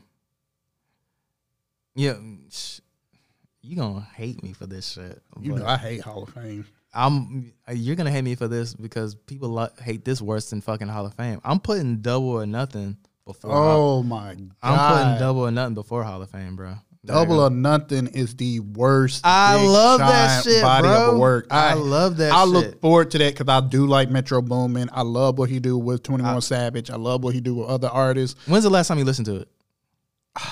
It's been that's the one I skipped. When I told you I Listen listened to it again today. I might listen to it today You because said I might listen I- to it again. I might listen. Check to it out today. again today, bro. It I. I hate it. The only song on there that stick out to me is the one with him. I think in Kash Doll. Mm-mm. That, That's I, that's that's probably one of my least favorite songs on there. I hated. Um, Listen to Savage Time again. Listen to I'm gonna tell you two songs to just listen to these two songs again, and then you probably will want to listen to this this shit again. Listen to Savage Time again. I'm gonna send you the shit. Okay. You might forget. Savage Time and In Tune. Those two songs alone, I feel like you'd be like, all right, this shit wasn't that bad. No Hearts, No Love. The track ending, like the album ending with that is fucking dope. That to me was a great because it had the combination of what I like. I love great fucking beats, and that's what I was talking about with Cole. The beginning stage I didn't like. I liked him rapping on a producer who I love the beats from. That's why probably why I like Detroit 2, equally as much as I like I Decided. It may be my second in front of fucking I Decided. I think I said that. It's in front of I Decided because majority of I De- the the majority of Detroit 2 is um produced by Hit Boy. And I okay. fuck with Hit yeah, Boy. I, fuck really with like Hit Boy Hit too. Shit Okay. and so on. That's probably why I like that. I like the combination when you have some, you know, I, I'm really a sucker for good beats, and I like my artists getting off on it. That's why I like the new Nas album because it really had him on beats that I know he could like. He I've been wanting to hear him on for a minute. And Nas again. is horrible when it comes to beat selection. yeah, he he took Horrible. that to the side and let these guys do it for him right this time with this, this one that came out, and so I like that. Prior to my trip here, um, Dark Paradise was going to be my number one. If we're not counting mixtape, Detroit is my favorite body of work from Big Sean. Detroit, the first one. But um, when This was is just part one of the segment too, guys. We have we can talk about this for a whole nother hour. We still got to do like a twenty for twenty. Like We're just giving you our albums right now. We're gonna really break this shit down next episode. But I think I decided when I was listening to it coming here, I was like, damn, I do like this. So probably I decided and then Dark Paradise and then followed by um uh maybe Detroit 2. I'm still like, you know, digesting it, so I really can't say. Detroit 2 might be a little bit higher. Um then probably Finally Famous, the album, not the mixtape. Um, then probably um Hall of Fame is probably there, and if we count another mixtape, then it's it's the the Metro Boomin tra- track. Um, So that's the last one for you. that's the last one. I, I, hate that. I thought Hall of Fame was, but no, it's that Metro Boomin and Big Sean thing. Last one. Now we talking about Love it. Cole Love that shit. favorite Cole album. That's easy. Forest Hill Drops number one. Um, this gonna surprise you. Born Sinner is number two. Um, That's not surprising to me. You liking Born Sinner like that. I do like Born Sinner. Why you love Born Sinner so much? Uh, why do I like Born Sinner so much? Because I think I like how he did take a lot of the beats that we kind of grew up in with, and he just re kind of remade those beats, and how he kind of really went over that. Like, you know, this is the shit I used to grow up to, with Louisville with. Is basically art of storytelling by Outkast. So it's like a lot of those different beats that I grew up as a kid hearing my dad and sister play. I'm like, oh, I can hear my own version of it. Um, fucking Forbidden Fruit with Kendrick Lamar. To me, it's a classic.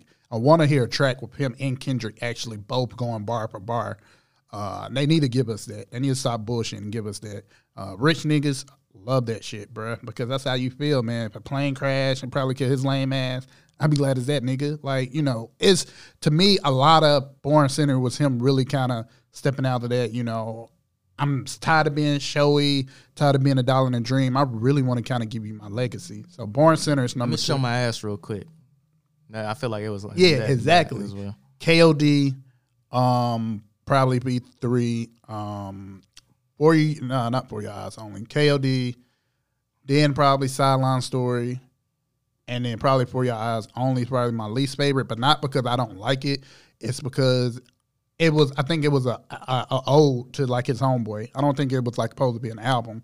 And because one of my favorite tracks on there, like Neighbors, man, let me tell you about the neighborhood I live That in. That was a good song. Yeah. I live in that. So we had order Uber Eats one day, and this was a, this was a black dude too. We had order Uber Eats. I came to the door.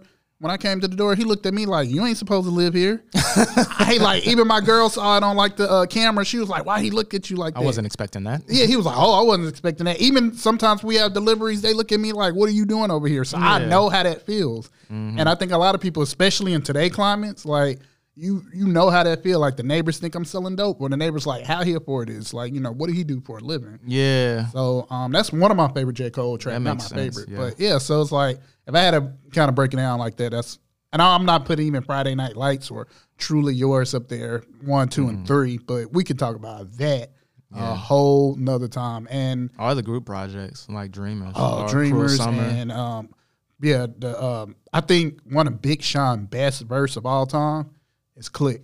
yeah. Like he he really th- stuck his chest out. Like yeah, I'm with Jay and Kanye. I'm gonna show you. I'm about to go up. Like he set the tone of. Yeah. that song. You never answered this question. Who had the better verse on Looking for Trouble? You know the song I'm talking about. Oh, um, I have to go back and listen to it because I was actually listening to 24 Karat of Gold because I forgot J Cole was on there too. I forgot he was on there too. Go back and listen to that on Detroit. And to be honest with you, they both like it was like you know like macaroni and cheese. I know it's corny, but it, it meshed well because both of it it had a nice little blend. They gave you two different styles, so mm. I couldn't even like I could I was gonna come in here talking shit, be like, bro, J Cole killed him on 24 carats of gold. I was ready, him. but I was like, nah, like Big Sean really went in on it, and I think I listened to that track. And I was like, I got to go back and listen to it. So I, I'm gonna say I don't have an answer to that. I'm gonna be on some like I plead the fifth. Oh, on Looking for Trouble? Yeah, looking for trouble Yeah. We won't, the next episode, I'll have an answer for you. Okay. He'll have an answer for us next episode. I will. Okay, that sounds like a plan. This is as of late, guys. Ezell, uh, Carolina. I'm getting tongue tied as I always do. you guys are used to it. Carolina Prodigy. Enjoyed you as always, man. Uh, we'll see you next week where we talk about the continuation of Cole versus Big Sean and add some more wrestling to the flair. No pun intended. Shout out to Ric Flair. yeah, bro. I'm ready for this wrestling shit. Let's get it. All right, yeah.